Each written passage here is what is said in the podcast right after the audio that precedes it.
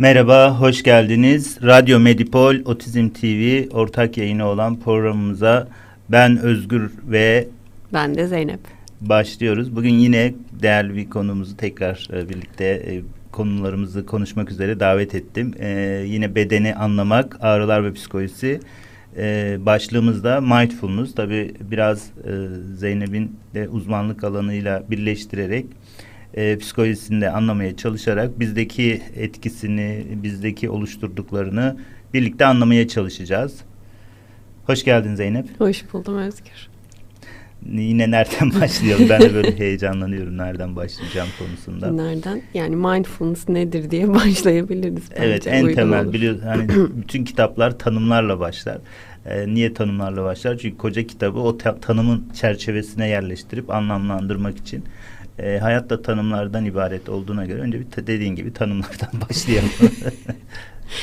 yani en azından e, hani neden mindfulness derken ben ne kastediyorum? E, onu açarsak tabii daha iyi olur.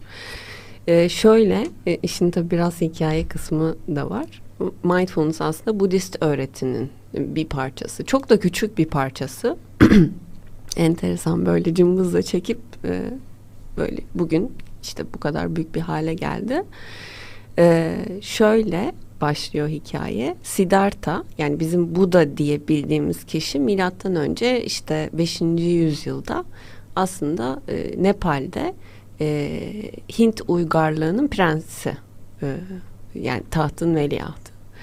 Ondan sonra e, fakat e, çok enteresan bir hayatı var. 29 yaşına kadar saraydan çıkmasına hiç izin verilmiyor. E, ve e, sarayda da e, ölüm, hastalık ve yaşlılık yasak. Yani 29 yaşına kadar e, bu e, kişi e, bunların hiçbirini görmüyor. Çünkü bunlar işte acı kaynağı olarak tanımlanmış bir şekilde babası tarafından. Ve tek bir şey var o da e, kral olacak yani. Hani babasının yerine gibi. E, sonra işte bir şekilde tabii hayat e, hiçbir zaman öyle bizim planlarımıza göre işlemez. E, Siddhartha bir gün sar, kılık değiştirip saraydan çıkıyor. Ee, ve tabii bu çok hani hikaye ama yine de benim hoşuma giden bir şey anlatması. Ve saraydan çıktıktan sonra e, yol kenarında e, üç şeyle karşılaşıyor hasta biri, yaşlı biri ve bir e, ceset ile. E, sonra işte görüyor ki hayatta çok fazla acı ve ızdırap var. Sonra da bunu bundan kurtulmanın e, yolunu aramak üzere işte bir kendi yolculuğuna çıkıyor. Bu yolculukla ilgili böyle çok hani bunlar tabii hikaye sonuçta yani hani 3000 yıl öncesinden bahsediyoruz ama işte bir bir sürü şey denedikten sonra bir ağacın altına gidip oturdu ve o ağacın altında 40 gün oturduktan sonra e, aydınlandığı sonra da geri gelip yani aydınlanmayı ben kendim şöyle tarif ediyorum. Hani insan olmanın hakikatini e, anlamak gibi geliyor bana gerçek anlamda aydınlanma. Sonra geri dönüyor e, ve bu anladığı hakikati insanlara anlatmaya çalışırken bir öğreti ortaya çıkıyor. Bu öğretiye de e, dört yüce gerçek deniyor ve şöyle diyor. Birinci yüce gerçek e, hayat zordur. E, ikinci yüce gerçekte de e, bu yani hayatta acı ve ızdırabın kaynağının insanın e, beklentili olması ve tatminsizliği. Yani doğası budur insanın. İnsanın doğası tatminsizdir ama bunun ızdırabın kaynağı olduğunu söylüyor. Ee, üçüncü e, yüce gerçek diye tanımladığı şey de diyor ki ızdırabın ortadan kalkması mümkün. Ama bunu şöyle anlamamak lazım. Yani e, bir daha artık hayatımızda hiç zorluk olmayacak, başımıza bir şey gelmeyecek değil. E, burada e, şey Scott Peck'in kitabından hani alıntı yapayım az seçilen yolda o şöyle tarif eder. Yani bir kere sen bir insan olarak bu hayatın senin özelinde değil yani hani herkes için yani insan olma kaderinin zaten e, bir doğası olarak zor olduğunu kabullendiğinde yani gerçekten için bunu anladığında, idrak ettiğinde zaten hayat zor olmaktan çıkıyor. Ve sadece altından kalkılması gereken e, bir takım olaylar e, dizisine dönüşüyor. Dördüncü yüce gerçekte de e, bu ızdıraptan kurtulmanın, bunu geride bırakmanın e, yolunu tarif ediyor. Bu yola da işte e, sekiz kollu e, ne deniyor? İşte yüce yol diye söylüyorlar. Ondan sonra ve bu sekiz tane e, şey söylemiş. E, bunlar aslında gerçekten çok şey nasıl diyeyim basit yani hayatı nasıl yaşaman gerektiğiyle alakalı. Ben şimdi hani sayacağım ama ya bunların her biri çok üzerine oturulup çok uzun uzun konuşabilecek şeyler ama e, şu şekilde diyor ki e, doğru çaba, e, doğru anlayış, doğru niyet, e, doğru söz, doğru eylem. E, bunu tam nasıl Türkçeleştireceğimi bilmiyorum. Hani livelihood, hayatını nasıl kazandığın yani hayatını doğru bir kanaldan Doğru kazanmak. kazanç. Evet doğru kazanç. Teşekkür ederim. Harika. ee, ve doğru konsantrasyon diye söylüyor. Ee, işte bu mindfulness da bunlardan biri. Yani doğru farkındalık dediği e, şey. Bu sekiz tane işte bunları yaparak ancak siz e, ızdıraptan kurtulabilirsiniz dediği. Aslında bilmiyorum sana tanıdık geliyor ama geliyor mu ama e, bizim hocanın sürekli söylediği şeyler aslında. Yani büyüme yolunda kalmaktan bahsediyor gibi geliyor hı hı. bana. E, ve sonuç olarak 1970'lere geldiğimizde e, sonra milattan önce 3. yüzyıl gibi bu Buda'nın öğretileri işte derlenip böyle daha hmm, hiç, yani tam olarak din denir mi bilmiyorum ama hani bir şekilde e, hani devam ettirilmiş e, o dönemden itibaren. Sonra 70'lere geldiğimizde de John Kabat-Zinn diye bir nörolog olması lazım yanlış hatırlamıyorsam. E, kendi pratiklerinden e, kalkarak e, tam detayını çok iyi bilmiyorum. E, bu mindfulness'ı e, batı dünyasına yani bu koca öğretinin içinden mindfulness'ı cımbızla çekip böyle sanki mucizevi bir pratikmiş gibi batı dünyasına pazarladılar. Güzel de pazarladılar. Hı hı. Ee, sonra işte bir sürü çalışma var şimdi. Ee, genelde sekiz haftalık programlar olarak sunuluyor bu. İşte haftada bir iki saat buluşuyorsun. Bir takım ödevlerin oluyor. Genelde nefesi izlemek, işte bedeni izlemek. Bazen ufak hareketler oluyor, bazen olmuyor. Bir işte bilgi e, oluyor. İşte benim biraz önce herhalde anlattığım gibi. Ben bir, bir kere katılmıştım. Ondan sonra e, ve şu anda bu şekilde sunuluyor. Ama ben o mindfulness'tan bahsetmeyeceğim bugün. E, benim bahsettiğim bu öğretinin içinde tutarak bahsetmeye devam edeceğim. Çünkü oradan çıkardığımız zaman e, gördüğüm kadarıyla daha yüzeysel e, ve çok da e, yani şey gibi oluyor o zaman e, işte ben ne bileyim bankada çalışıyorum ya da sigorta şirketinde çalışıyorum ya da reklam firmasında çalışıyorum. Yani hayatımı kazandığım iş bir yerde bir kandırmaca üzerine kurul. Yani buna hizmet eden bir şey yapıyorum. Sonra oturup nefesimi takip ediyorum ve bundan mucizevi bir sonuç beklemem bana biraz tuhaf geliyor.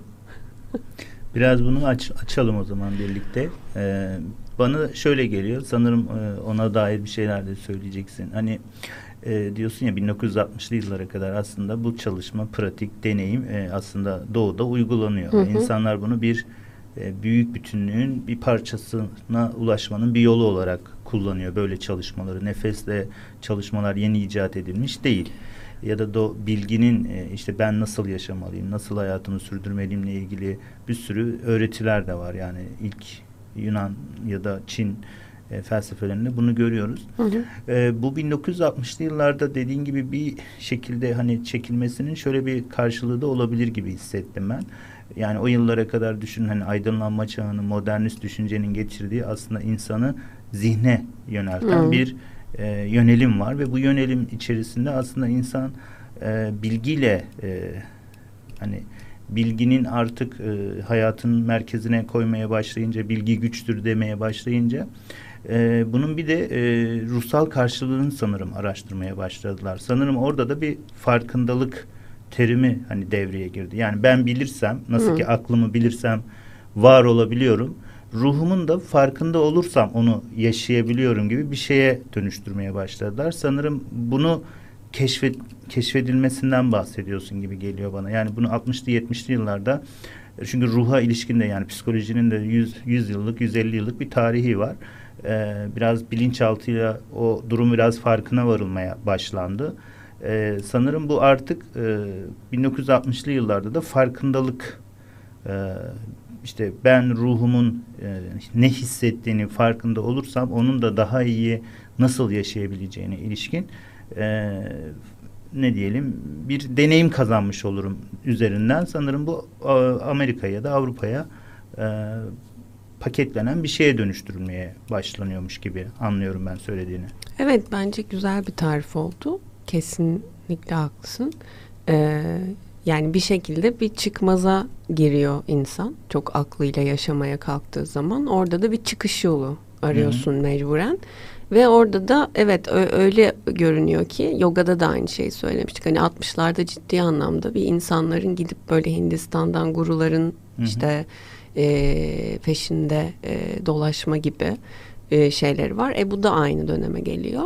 Herhalde John Kabat-Zinn de kendi buhranından kurtulmak için böyle bir şey yönelmişti diye. Hani ben şu an ya tahmin onun da seçiminin sadece. bir nedeni vardır. vardır. Yani kendi hayatında boş boşuna insan bir şeyi seçmez. Evet aynen öyle.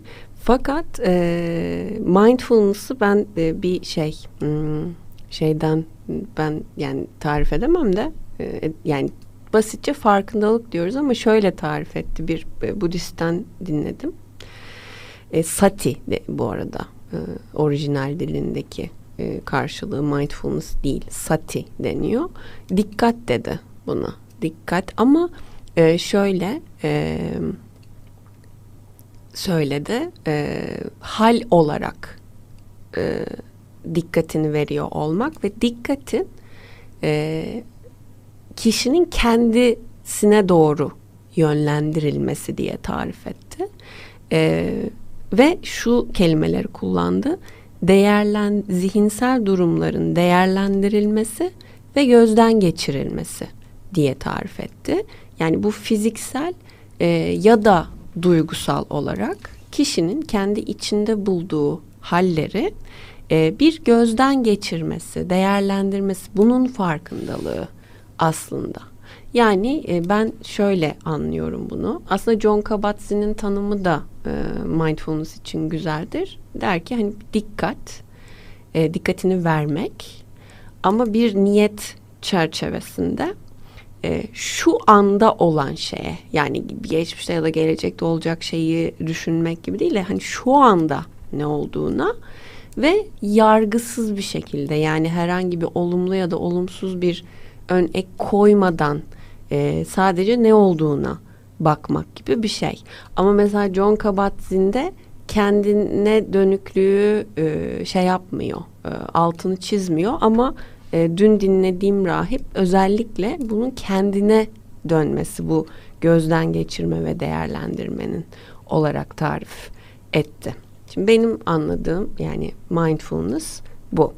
E, bunu 8 haftalık bir program olarak sunmanın ha bu arada şöyle kendi deneyimimden kalkarak konuşuyorum ben. Hem katıldım bir de ben bir e, MS'li hasta grubuyla multiple skleroz hani bilmeyenler için bir nörolojik hastalıktır.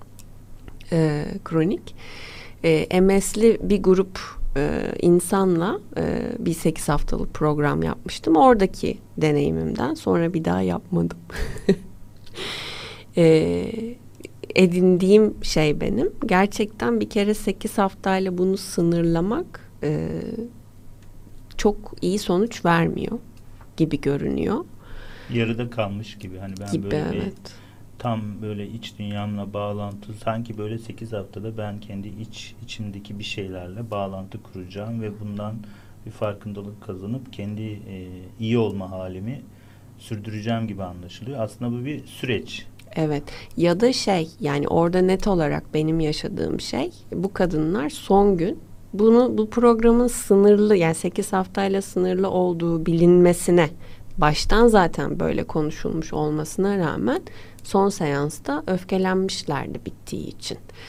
Ee, ve bu konuşuldu. Sonra koşullar uygun olmadığı için devam edemedik ama yani ben, ve ben ondan sonra bir daha yapmayacağım böyle sınırlı bir program dedim mesela. Ee, gerçekten de şey e, yani şöyle bir risk var orada. Hani insanları derinleştiriyorsun. içeriden bir şeyler çıkıyor. Ee, 8 haftada anca olur bu zaten. E sonra tam bu ele alınacakken çünkü o çıkan şeyin sen kendi kendine oturup bir şey yapıyor olsan zaten o halde olmazsın. Çıkan bir ateş topu da olabilir. Ee, çok e, başka rahatlatıcı bir şey de olabilir yani ama bilemezsin. Allah bile ne çıkar yani ama o çıkan şeyi taşıyacak bir ortamın evet. sürüyor olması lazım ki hani bu faydalı bir şeye dönüşsün. Yoksa çok akli kalıyor ya da e, hani bir şekilde e, tehlikeli bir zeminde oluşabiliyor. Ha, bunu döndüreyim şimdi ağrı çerçevesinde konuşacak olursak. E, yani benim fizyoterapist olarak alanımda e, hani biliyorsun kronik ağrı görüyorum ben. Bir de e, bağırsaklarla, işemeyle ve cinsellikle ilgili kronik şikayetler daha çok görüyorum. Hmm, yani idrar kaçırma, ondan sonra işte kabızlık e, ya da kaka kaçırma da olabilir. Daha nadirattan da olsa. Bir de e, cinsel ilişki sırasında yaşanan problemler. E, bana beni e, ba, e, beni görmeye gelirler. Şimdi bunlarla alakalı 8 haftalık mindfulness uygulamaları var. Hepsiyle alakalı var yapılmış.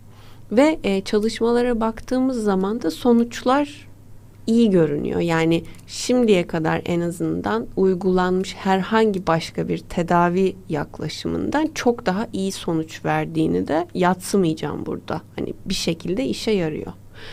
Ee, benim buna Bedensel yorumum... müdahalelerden daha çok mu yarıyor? Yani evet. siz mesela e, fizikle ilgili çeşitli egzersizler öneriyorsunuz. Evet. Onlardan daha e, Evet. Hmm. Tabii tabii. Zaten bunlarda standart işte kuvvetlendirme bilmem ne egzersizleri işe yaramaz. Ben de bunları kullanmıyorum şu anki yaklaşımımda. Ee, işe yaramadığını gözlemlediğim için. Çünkü kronik meselelerde problem zaten ilk aslında oturumda konuşmuştuk hatırlarsan. Zaten kişinin kendi sınırları hakkında bir sebepten ötürü e, bir ya farkındalığının olmaması ya da olmasına rağmen buna doğru reaksiyon gösteremiyor olmasıyla alakalı olduğu için aslında burada e, yaptığımız şey ki benim aslında hastalarla birebir de çalışırken de yaptığım şey şu. Yani ben mindfulness kullanıyorum aslında ama bunun adına mindfulness demiyorum çünkü o biraz zaten hani e, ben şimdi mindfulness yapacağım diye yapılan değil de zaten doğal olarak olan bir şey şu sorgulamayı doğru Zaten hasta da gelip senin bana ne uyguladığın adının şu olması çok önemli değil. değil. Bize de geldiğinde biz sen şu anda yansıtmalı özdeşim kullanıyorsun farkında mısın? İnkar ediyorsun bak bastırmayı çok yöneliyorsun gibi bir şey söylemiyoruz. O aynı ona benzer. Ya da ben sana şimdi içerik yansıtma yapıyorum evet. falan gibi. ona benzer bir şey değil gibi değil.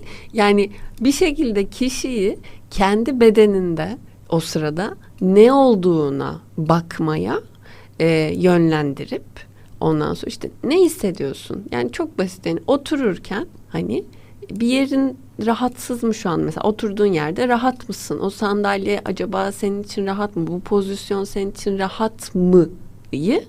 e, aslında hani araştırarak hani ne oluyor şu anda vücudunda diye baka baka buna yani bu pratiği yapa yapa yapa yapa aslında normalde zaten olması gereken e, dedim ya hani otomatik olarak zaten vücut rahatsız olduğunda seni hareket ettirir.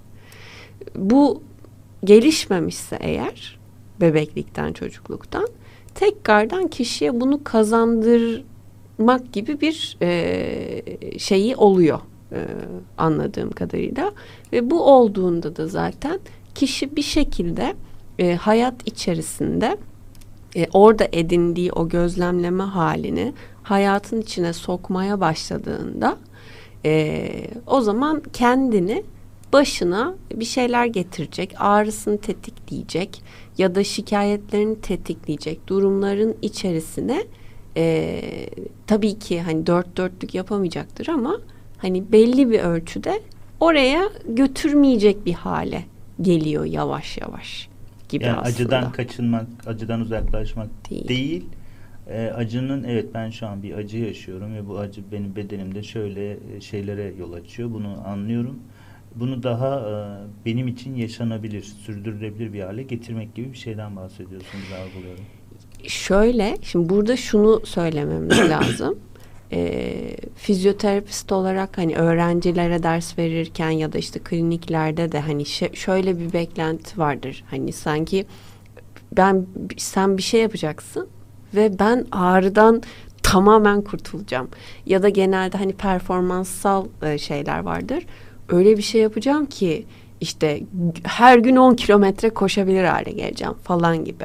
Şimdi bu bir illüzyon yani bu gerçeklikle uyumlu bir şey değil. Bir kere oradan gittiğimiz zaman zaten baştan yanlış bir tanımdan yola çıkmış oluyoruz. Halbuki işte şey dediği yani hayat zordur ya. Yani biz sınır insan olarak sınırlı varlıklarız ve aslında başımıza ne gelirse bunu kabul edememekten geliyor yani. Benim bir sınırım var yahu.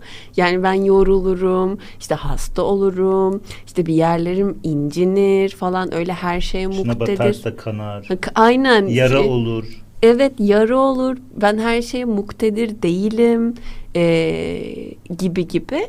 Aslında bunları kabullenememek bizi ızdıraba sürüklüyor. Eee, e, o zaman da ne oluyor? Şimdi e, çok basit bir şey mesela. Ayağı burkuluyor insanların. Ondan sonra e, bir burkulmada işte yumuşak dokular zedelenir. Orada ufak tefek böyle hani yırtıklar falan olabilir dokunun içerisinde da e, kılcal damarlar falan çatlar. Onun için morarır orası falan. Neyse o yumuşak dokunun zedelendiği e, ölçüde de orada bir hani e, şişme yani ödem dediğimiz şey ve e, morarmalar olabilir. Tamam mı? Şimdi bu olduğu zaman şunu anlarız biz. E, oradaki dokuda bir yaralanma olmuş. Yani dokunun bütünlüğü bozulmuş. Tamam mı? Ama e, gerçekten inanılmaz bir sistem var bunu kendi kendine tamir ediyor vücut ve senin dışarıdan yapabileceğin hiçbir şey bunu hani sağlayamaz anladın mı? O zaten kendi içinde olan bir e, içgüdüsel bir yönelim. Bu olduğu anda zaten vücut bütün kaynaklarını orayı tamir etmeye aktarıyor. Ödemin olmasının sebebi oraya hücre göndermesi e, bunu yapabilmek için. Ondan sonra ve onun kendi bir süreci var. Ortalama 6-8 haftadır doku iyileşmesinin süreci.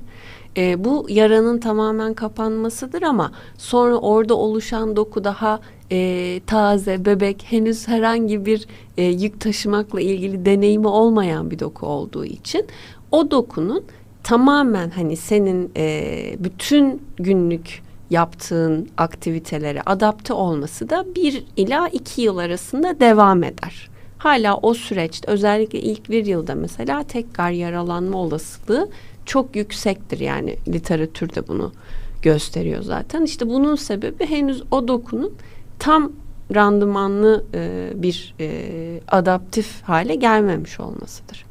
Şimdi bu bizim gerçekliğimiz yani fizyolojik bir gerçeklikten bahsettim şu anda.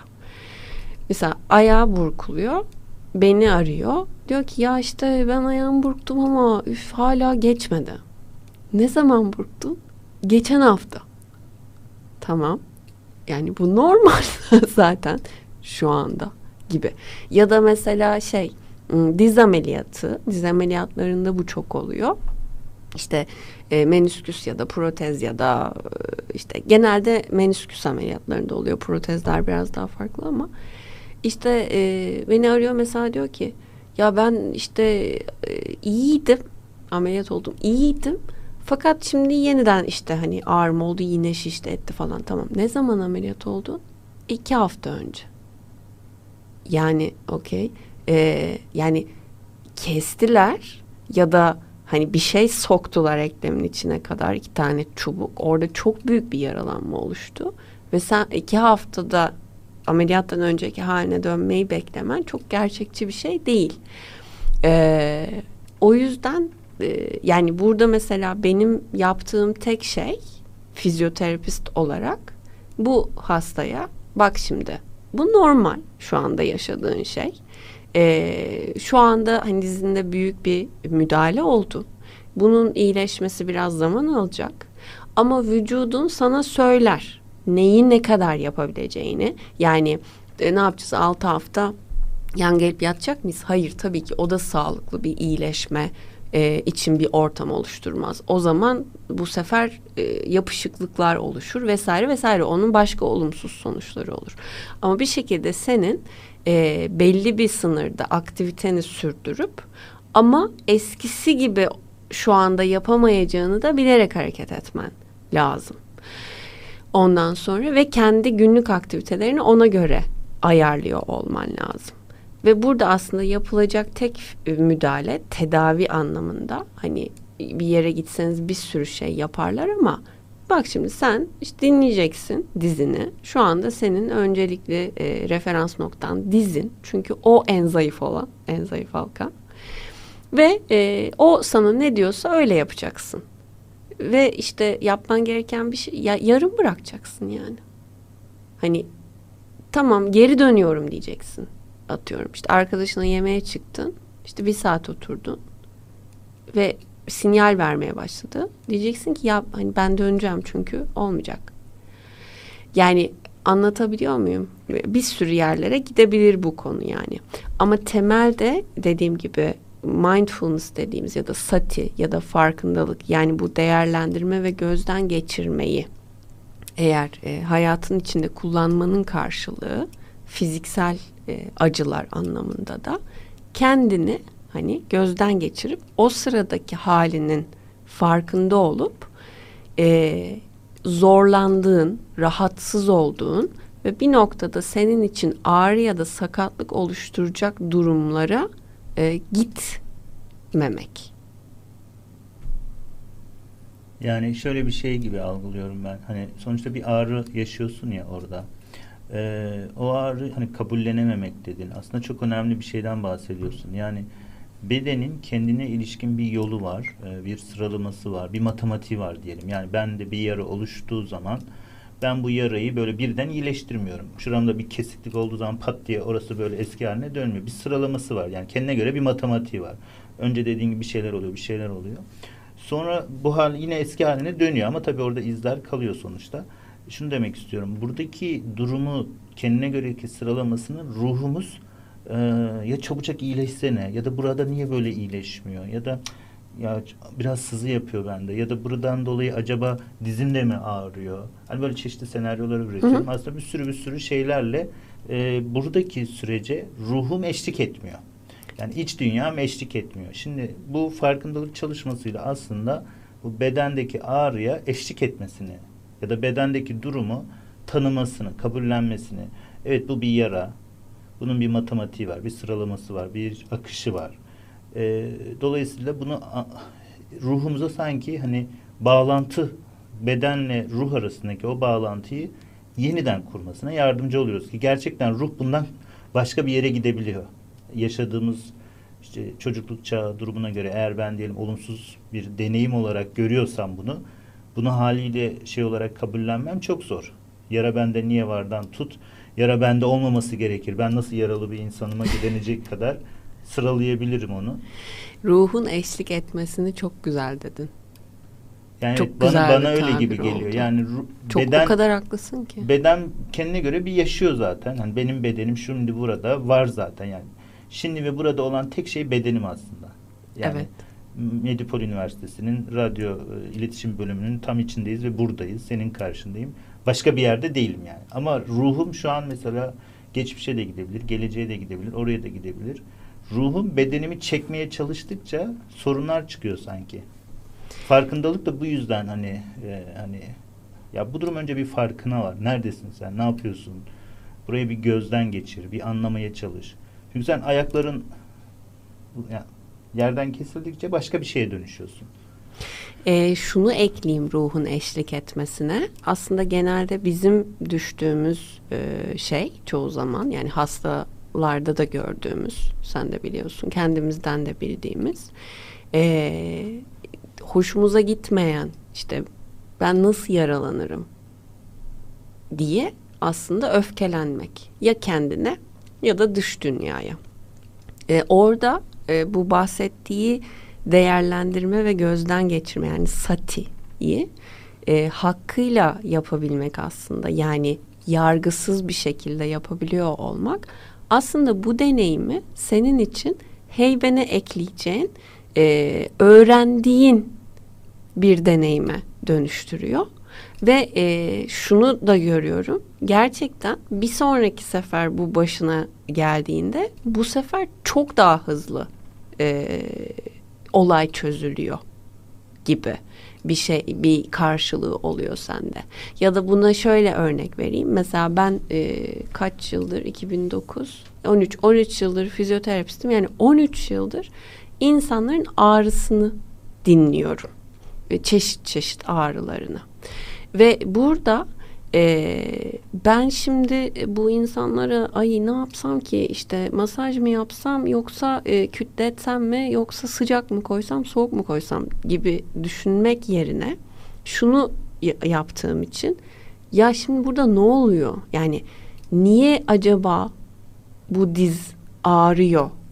gibi bir hani yerden baktığım için e, şu anda bütün o dinlediğim ağrılardan ötürü e, ağrıyı tanımakla ilgili olan dedektörüm çok şey hassas ve birisi bana ağrısını daha anlatırken kullandığı kelimelerden tarifinden ondan sonra e, ne bileyim işte e, ağrının bölgesinden vesaire o ağrının neden kaynaklandığını çok hızlı bir şekilde anlayabiliyorum.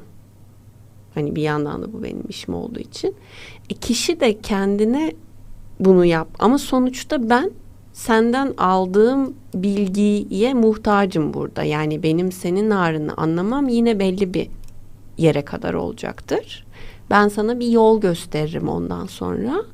Ama bunu yaparken senin kendi ağrını e, anlar, tanımlar hale gelmen o zaman sen kendi kendine zaten o kadar hızlı bir şekilde çözüm üretiyorsun ki farkında bile olmadan.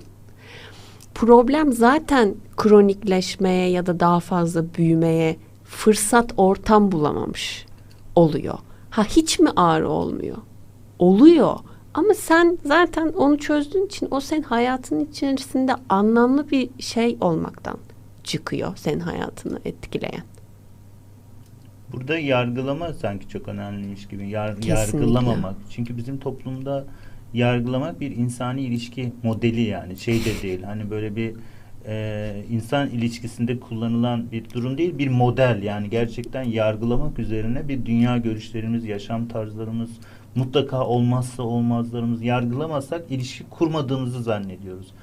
Ya da yargılanmadığımızı da mesela birisi beni yargılamasa da derim acaba ben yanlış mı yapıyorum, doğru mu yapıyorum? Kafamız karışıyor yani. O derecede yargılamak üzerine, yargılanmak üzerine bir şeyler var. Dolayısıyla bu sanki mindfulness'un bu yargılamamak. Hani şeyi yapabilirim ben gibi geliyor bana. Evet şu an buradayım, nefesimle ilişkiliyim ama bir yandan kendimi hemen o sırada yargılayabilirim bile yani. Ya ben ne yapıyorum Allah aşkına falan gibi böyle. Hani hemen böyle bir yere kayabiliyorum evet, ya da evet e, bulunduğum ortama göre ya bu adam ne yapıyor? Diğerleri şimdi bana bakıyor mesela. Düşün sokaktasın parktasın. Böyle kendine göre bir gözünü kapatıp bir çalışma yapacaksın mesela. Çok çok riskli. Yani ya bu mesele e, gerçekten çok önemli bir mesele. Bunları anlamak gerekiyor gerçekten. Hani batıda bu bireysellik e, bireysel yaşam tarzı ön plana çıktığı için orada herkes o adam da yapıyor. Zaten bakmıyor ya da ilgilenmiyor. Bizde gerçekten bu yargılama meselesi çok önemli olduğu için mindfulness çalışmaları da sanki böyle hani yeni yeni gündemimize giriyor hı hı. gibi görünüyor. Çoğaldı çünkü şehir hayatında gerçekten bakıyoruz işte mindfulness çalışmaları sosyal medyada falan ben çok görüyorum artık. Yani evet. her şeyin içerisine e, dediğin gibi girmeye başladı. E, ama bireysel kültürün olduğu bir yerlerde girmeye başladı. Henüz mesela bunu ben gidip e, ne bileyim e, Erzurum'da yapsam mesela? Yaparsın biliyor musun? Yani şöyle mesela ben e, öğretirken yani ben hem üniversitede e, öğrettim e, öğrettiğim birkaç dönem oldu hem de kendim kurslar açıyorum hani yaklaşımımla alakalı. Ee, orada mesela öğretirken hep insanların kafasına şey takılıyor. Ya hocam tamam hani e, iyi güzel hani bunu e, öğretiyorsunuz da hani biz bunu e, Ayşe teyze diyeceğim. E, kesinlikle olumsuz bir şey yok. Hani benim de işte anneannem e, nesli hani ya da işte hani 50 yaşın üstünde Anadolu işte daha hani küçük yerde yetişmiş hani daha öyle bir nesil vardır ya hani çok bu işlerle öyle alakası olmayan e, ki o insanlar daha bir şekilde doğal oluyorlar. E, mesela onlara ben bunu nasıl anlatacağım diyor. Mesela benim deneyimimde e, hani tamam bana tabii ki işte şey de geliyor beyaz yaka da geliyor ağırlıklı olarak ya da işte belli bir farkındalık düzeyi olan ama bazen insanlar annesini babasını falan da getiriyor. Yani anneler dedeler anneanneler falan da geliyorlar bana. Baya e, şey hani e, köyden gibi düşün. Ondan sonra yani ben açıkçası bunu onlara e, öğretmekte e, çok daha rahat ediyorum. Yani çok daha kolay alıyorlar o anlatmaya çalıştığım şeyi. Çok hızlı kavruyorlar. Ama daha mesela e, entelektüel düzeyi daha fazla olan daha işte okuyan yazan işte böyle şeylere ilgisi olan araştıran zaten bana gel işte ben hani araştırdım bunu Google'dan şöyleymiş böyleymiş falan diye mesela hani bana bir sürü böyle ım, ön yargıyla gelen insanlarda mesela e, o kadar işim uzuyor ki çünkü o kadar çok yanlış e, bir e, şeyle gerçeklikle tutarsız bilgi var. Onları anlat, anlat, anlat, anlat. Bak o öyle değil, şöyle bu böyle değil, böyle. Ondan sonra mesela e, hani oralara inebiliyoruz. Yani daha uzuyor süreç. Halbuki hiç orası tertemiz hani öyle şeylerle iş olmayan insanlar işte anneanneler dedeler geldiği zaman o kadar hızlı alıyorlar ki benim anlattığım şeyi ve o kadar hızlı uygulamaya sokuyorlar ki ben inanamıyorum yani. Sadece doğru dili kullanmak lazım. Ona böyle tabii ki şimdi e, böyle havalı havalı bir jargon e, kullanmadan ki ben hiçbir hastaya zaten e, jargon kullanmıyorum da e, gereksiz çünkü. Ee, yani kişiler o zaman kendi içiyle bağlantılılarsa diyelim hani evet. hani bilgi ya da e, dönemin getirdiği e, modernist e, akımların getirdiği düşüncelere çok maruz kalmamışsa e, hani ama şey gibi görünüyor ya modernist akıma e, me, ya da modernist düşüncenin etkisinde olan insanlar sanki seçimlerini daha bilerek yapıyorlar. Daha iyi bir şekilde yapıyorlar ve bu tarz şeylerin de olduğunu bilip en azından anlamaya çalışıyorlarmış gibi görünüyor. Öyle anlıyorum ben. Ama kabullenmek ve uygulama konusunda sorun yaşıyorlarmış gibi görüyorum. Hani evet. diyelim sana daha çok e, dönemin ruhuna uygun insanlar geliyordur. Evet. E, demiştir ki işte ya benim arkadaşlarım sağımda solunda insanlar mindfulness yapıyorlar, işte yoga yapıyorlar, ne bileyim işte bir şey yapıyorlar. E, ben de bunu denemek istiyorum deyip geliyorlardır ama oradaki diğeri ise ya ben şöyle ağrılar yaşıyorum, şöyle şeyler hani kendimle sıkıntılarım var ya da şunu böyle yaşıyorum. Buna yönelik ne yaparsın hı hı. diye geliyorlar. Sanki böyle bir karşılaştırmada işe yarayabilir gibi geldi bana bilmiyorum. Ee, evet yani şöyle aslında keramet hani mindfulness'ta, yogada işte ne bileyim şu teknikte, Terapiden bu teknikte e, yani adının ne olduğu çok önemli değil. Hani e, böyle diyorsun ama şu anda da çok fazla şöyle işte e, mindfulness yapıyor musunuz? İşte şunu yapıyor musunuz? Bunu yapıyor Şu musunuz? tekniği biliyor Ha musun? şu te- e, yani yapıyorum veya yapmıyorum. Bu önemli değil. Ee, yani hani ben seni teknikle anlamayacağım ki. Yani kimse şeyi sorgulamıyor mesela. Sen beni anlayabilir misin benim halimi? Ee, çünkü orada sanki şey gibi hani ee, gerçi okulda Beni da yargılamadan dinleyebilir misin? Evet ya okulda da öyle öğretiliyor zaten. Hani bütün biyomedikal e, sağlık hizmetleri bunun üzerine kurulu. İşte hastalığı tanımlayalım. Şu hastalık mesela çok şey bacak ağrısı için çok işte piriformis sendromu. Mesela e, şey anlatıyorum, eğitim veriyorum. Mesela sor, anlatıyorum tamam vaka veriyorum. İşte diyorum ki şu, şu şu yaşında şöyle şöyle şurada şurada ağrısı var diyorum. Mesela kalçasında bacağına vuran ağrısı var diyorum. Ne düşünürsünüz diyorum. Piriformis sendromu. Şu bilmem ne sendromu. Şu Şu bozukluk, şu Tamam. yetersizlik, şu hastalık. Tamam ama yani tamam ama o ne? Yani ne düşünürsün? Neden kaynaklanıyor bu ağrıya getirene kadar mesela bayağı bir uğraşmam gerekiyor. Ya onun adına ne dediğinin önemi yok. Ya şöyle önemi var. Eğer sen bir akademisyensen, akademik olarak çalışma yapıyorsan ve e, hani uluslararası düzeyde kullanılacak makaleler yazıyorsan profesyonel ola- olarak kendi aranda ortak bir dil oluşturmak zorundasın. Ve aslında yapılan bu tanımlar e, işte şu sendromu bu sendromu o hastalığı bu hastalığı ve onun kriterleri aslında bir ortak dil oluşturup hepimiz Amerika'yı yeniden keşfetmeyelim de hani neden bahset birbirimizin neden bahsettiğini anlayalım ve birikimsel olarak literatür ilerlesin diye vardır. Yoksa hastayı anlamak için klinikte bir kullanımı yok bunların aslında. Çünkü evet e, yani bel fıtığı olsun.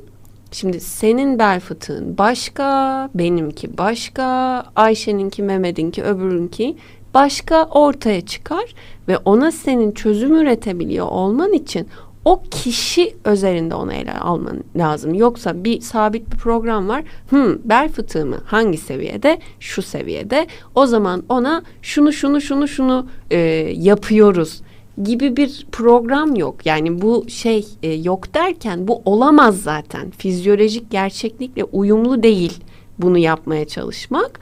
Yapmaya çalışanlar var. E, zaten böyle bir şey olsa şimdiye kadar bütün problemlerin bir programı bulunmuş olurdu.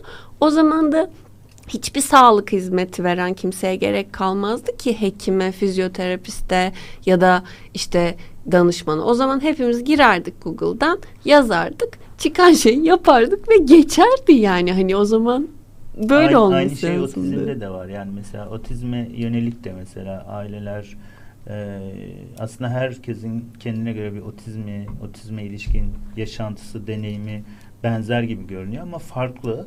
Ama biz ısrarla e, mesela senin bir otizmli çocuğun varsa benim de bir otizmli çocuğum varsa sen bana şunu yap daha yararlıdır dediğinde onu seçip onu yapmaya çalışıyoruz ve kendi özel durumumuzu kendi bu konuya dair gerçekten hani dediğin gibi bir pa- paket var. Eğer gerçekten olmuş olsa, işe yaramış olsa bütün otizmli bireylere şu programın, şu yaklaşımın, şu modelin çok işe yaradığı görülürdü ve ortada Yapardık. otizmle ilgili çok durum oluşmazdı. İnsanlar da bilirdi en azından ama doğa doğanın kendisi, hayatın kendisi diyor ki bunlar bakın farklı durumlar. Hepsi özel durumlar. Her şeyin dediğin gibi bir, biz bunları anlamak için e, bir çerçevelendiriyoruz sadece. Ama hayat çerçevelendirilmeyecek kadar çok geniş.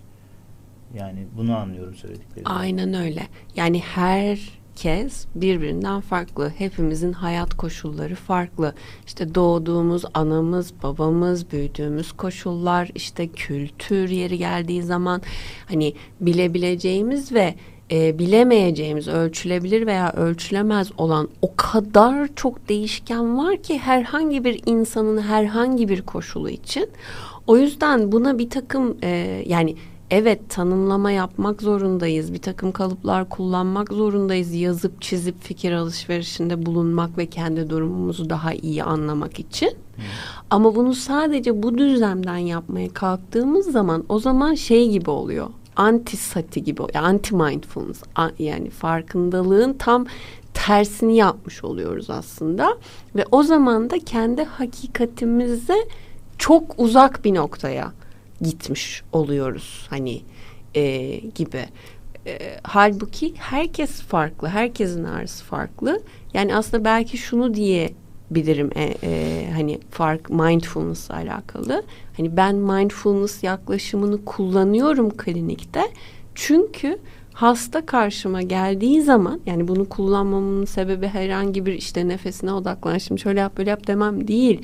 Çünkü o sırada ben bütün dikkatimi hastaya veriyorum ve onun nesi olduğunu anlamaya çalışıyorum herhangi bir yargıda bulunmadan. Yani neden bu ağrıyı e, yaşıyor acaba? Yani şu bu onun kendi hayatında, günlük hayatında yaptığı seçimlerin bir sonucu olarak ortaya çıkmış.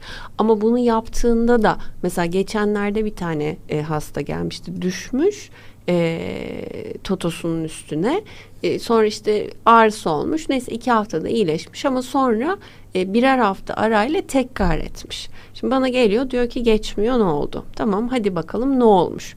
E, bakıyoruz e, o düştün tamam. İşte ne oldu şu mu oldu bu mu oldu bilmem ne. E, ne ne zaman geçti? İki hafta sonra tamamen geçti mi? Geçti tamam. Bir sonraki işte şöyle. Ne oldu? Yani ne ne olmuştu o sırada? Ya işte o gün çok uzun yürüdüm ondan sonra oldu. Tamam peki. Sonra ne oldu? İşte yattım üç gün geçti tamam. E, bir daha oldu. Ne zaman oldu? Ya işte ben temizlik yapıyordum banyoyu ovalıyordum ondan sonra oldu. Tamam.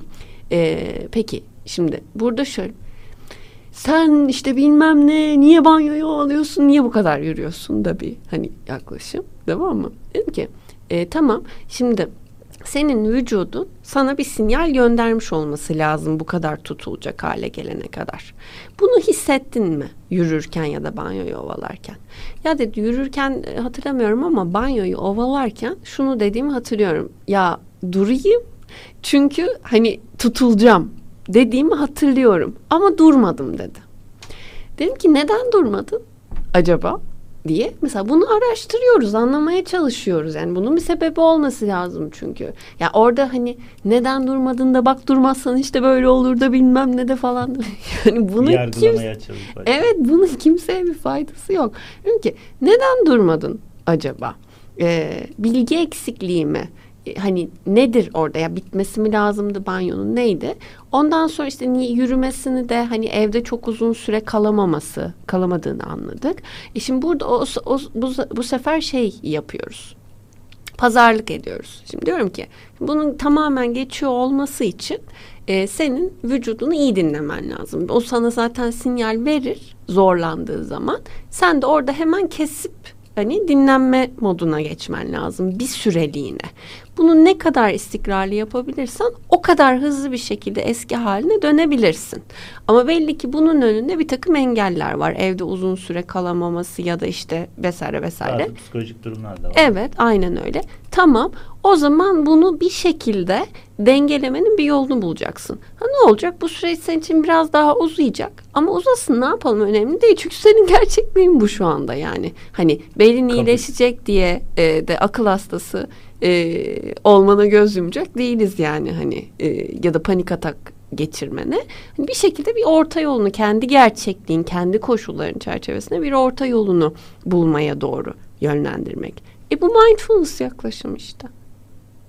Yani kişinin kendisini farkına varmasını, kabullenmesini, kendi sınırlarını algılaması, hatta kendini gözden geçirme. Gözden değerlendirme, sürekli bir değerlendirme. Evet. Korkuyorum ben şu anda. Ha ne niye korkuyorum acaba? Ya da işte ulan öfkelendim. Dur ya niye öfkelendim? Hani gerçekten öfkelenecek bir şey var mı ortada? Ya biri sınırımı mı aştı, bana haksızlık mı etti?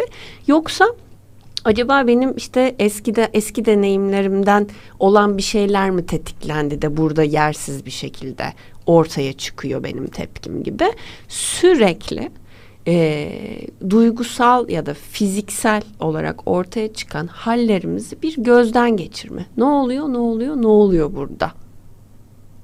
Şeyi hatırlattı bana. Dans hareket terapisinde de mesela biz çalışmalara başlamadan önce e, check-in yapıyoruz. Check-in dediğimiz şey de şu bedensel check-in, zihinsel check-in ve ruhsal check-in. Yani çalışmaya geçmeden önce bedeninde şu an işte ne var? Baştan aşağı şöyle bir bak nasıl oluyor? Bir gözden geçir nefesine bir bak nereye gidiyor? Nereye daha çok gidebiliyor?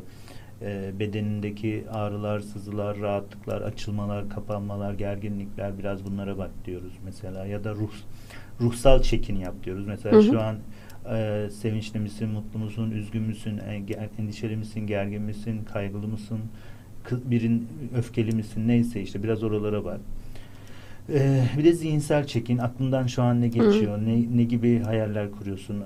Ne gibi düşüncelerin peşinde gidiyorsun? İş mi var? Ee, biraz işte buraya bir yerden geldin sen. Nasıl geldin? Ee, ne oldu? Neyi bırakıp geldin? Nasıl kesintiye uğradım yoksa aklın hala orada mı?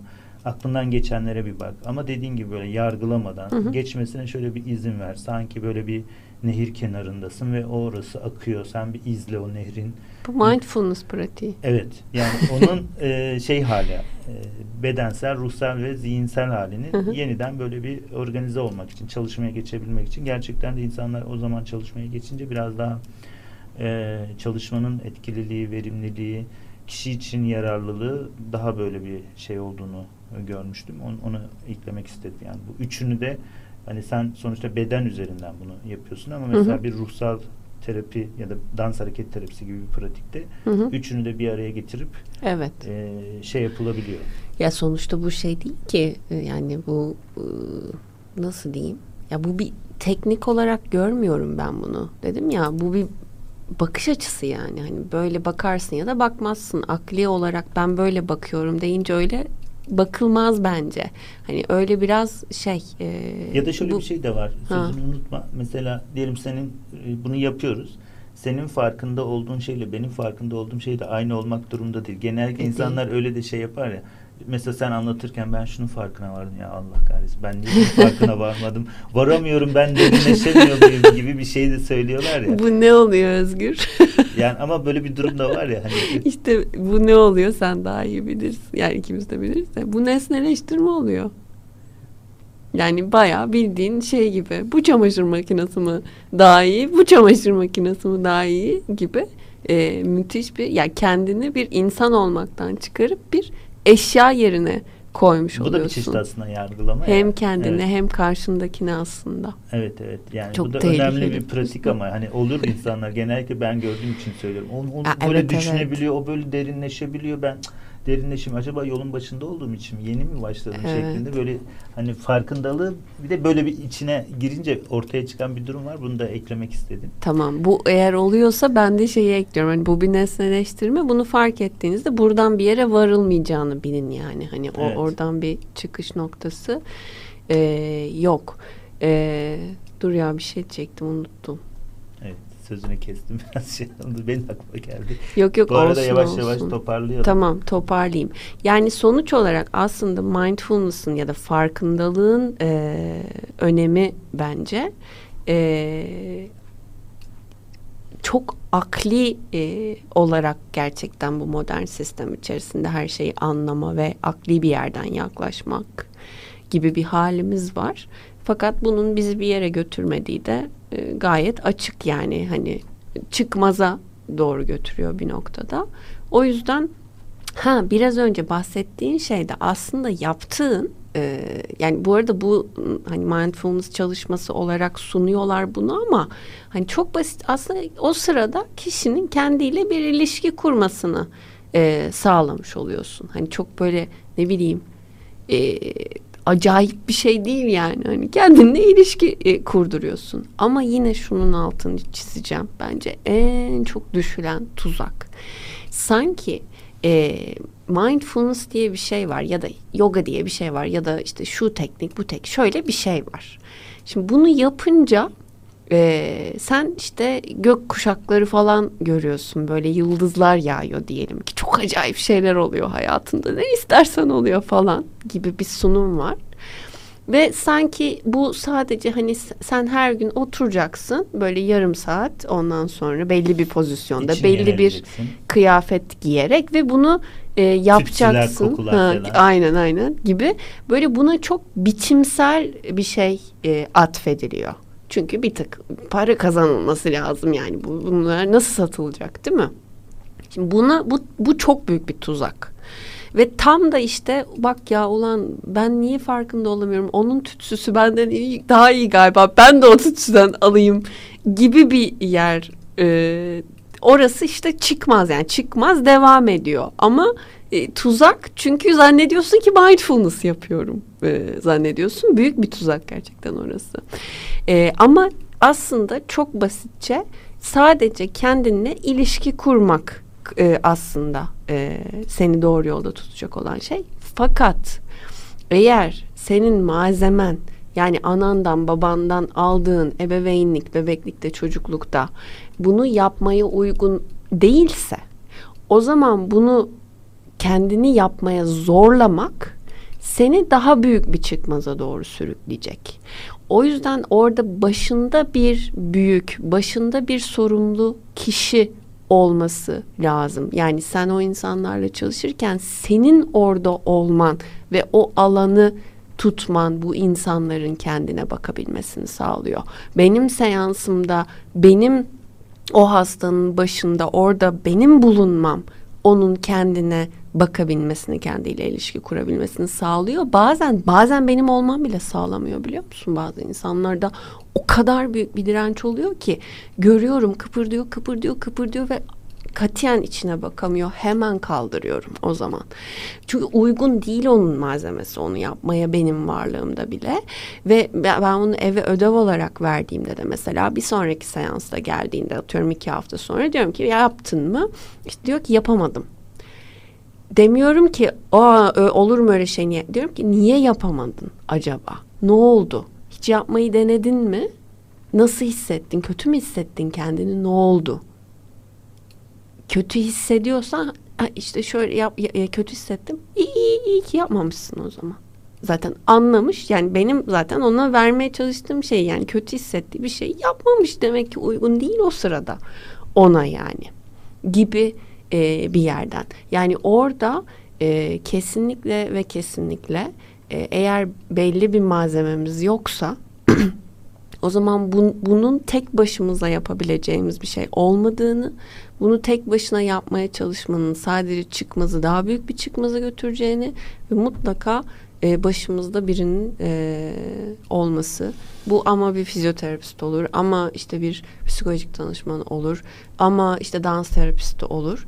E, dediğim gibi adı, teknik önemli değil. Önemli olan orada seni e, anlamaya çalışan, senin kendini anlamana yardımcı olmaya çalışan e, ve o alanı taşıyabilen e, birisinin olması, bir yetişkinin e, olması önemli olan şey. Peki. Bunun altını çizelim. Pardon. Tekrar e, benim aklıma şu geliyor. Genel olarak çalışmayı toparlamaya çalışıyorum ben de söylediklerimize. Bir gözden geçirme, farkındalık e, çalışması olarak görünen bir şeyin aslında çok büyük derinliği var. Yani bu Hı-hı. beden, ruh ve zihin arasındaki o üçlü durumun yani bedenimin, ruhumun ve zihnimin büyük bütünlüğün parçası olacak şekilde bir araya getirilmesi, bütünleştirilmesi, ilişki kurması, bağlanması birbirine aslında bunun için bir yol gibi görünüyor ve önemli Hı. bir e, hani pratik. Çünkü kadim bilgeliğe dayanan oralara kadar giden de bir derinliği de var. Dolayısıyla bunu ne kadar çok anlamaya çalışırsak o kadar e, bence iyi. En azından ben ne yaşıyorum, hı hı. zihnim ne yaşıyor, ruhum ne yaşıyor, bedenimde neler olup bitiyor. E, bunu biraz kendimize döne, dönüp durup çünkü hani hem ülkenin durumu hem dünyanın durumu hı. hem de yaşadığımız durumları e, da e, ortaya çıkan öfkedir, hasettir, işte çeşitli e, duygusal sorunlardır, işte çeşitli büyük büyük problemlerdir. Bunları da daha iyi yönetmemizi, daha iyi algılamamızı, daha hı hı. farkında olup ona göre e, içinde yer alıp tepki vermemizi, daha insani olanı araştırmamızı sanki e, yol verecek. Hani ben biraz büyük e, Evet evet çok haklısın ama bak şunu da ekleyelim baştan söyledim aslında ama tekrar altını çizeyim. Bu sekiz tane kollu olan Evet, bir evet. yolun tek bir şeyi. Yani bunu yap ama bunu yaparken de senin söylediğin sözü karşındakine laf sokmak için mi söylüyorsun? Ezmek için mi söylüyorsun? Bu e, bunu yapıyorsan yaptığın bir eylemi başka insanların hasedini kaşımak için ya da kendi narsistik doyumun için yapıyorsan ne olursa olsun isterse yardım işi olsun yani. Ee, eğer ka- kazancını e, doğru yolla e, sağlamıyorsan işte eşin, dostun, arkadaşın e, oluşturduğun ortam e, da hani bu minvaldeyse o zaman sabah akşam mindfulness meditasyonu yap. Ne olacak ki? Bir yerde yine açık vereceksin. Yani e, bu işte dediğim gibi çok büyük bir kandırmacı olur yani o zaman. Büyük Peki. bir tuzak. Tekrar e, hoş geldin diyorum. Teşekkür ederim. E, bugün birlikte e, bedeni anlamak üzerinden ağrıların e, bir başka yeniden nasıl ele alabiliriz? Aslında bir çeşit onu konuştuk. E, Evet. Ağrıların nasıl yaklaşılabilir? Nasıl e, e, üzerin daha farklı geniş açıdan nasıl ele alabiliriz?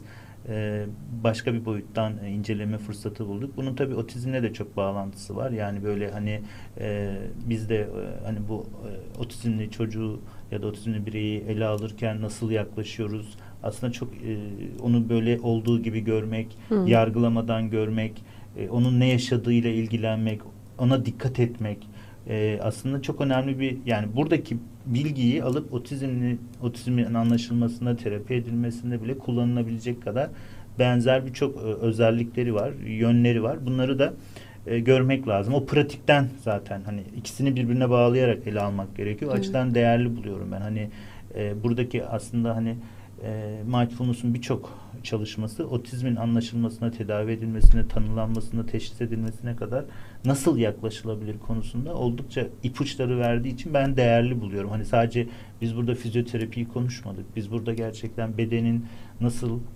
daha işlevsel olmasını konuşmadık. Gerçekten bir bakış açısını, bir dünya görüşünü, Hı hı. bir yaşam tarzını da e, yaşam tarzına ilişkin bir şeyleri de ele aldık diye düşünüyorum. Evet. Yani kondisyondan bağımsız olarak uygulanabilir bir şey bu.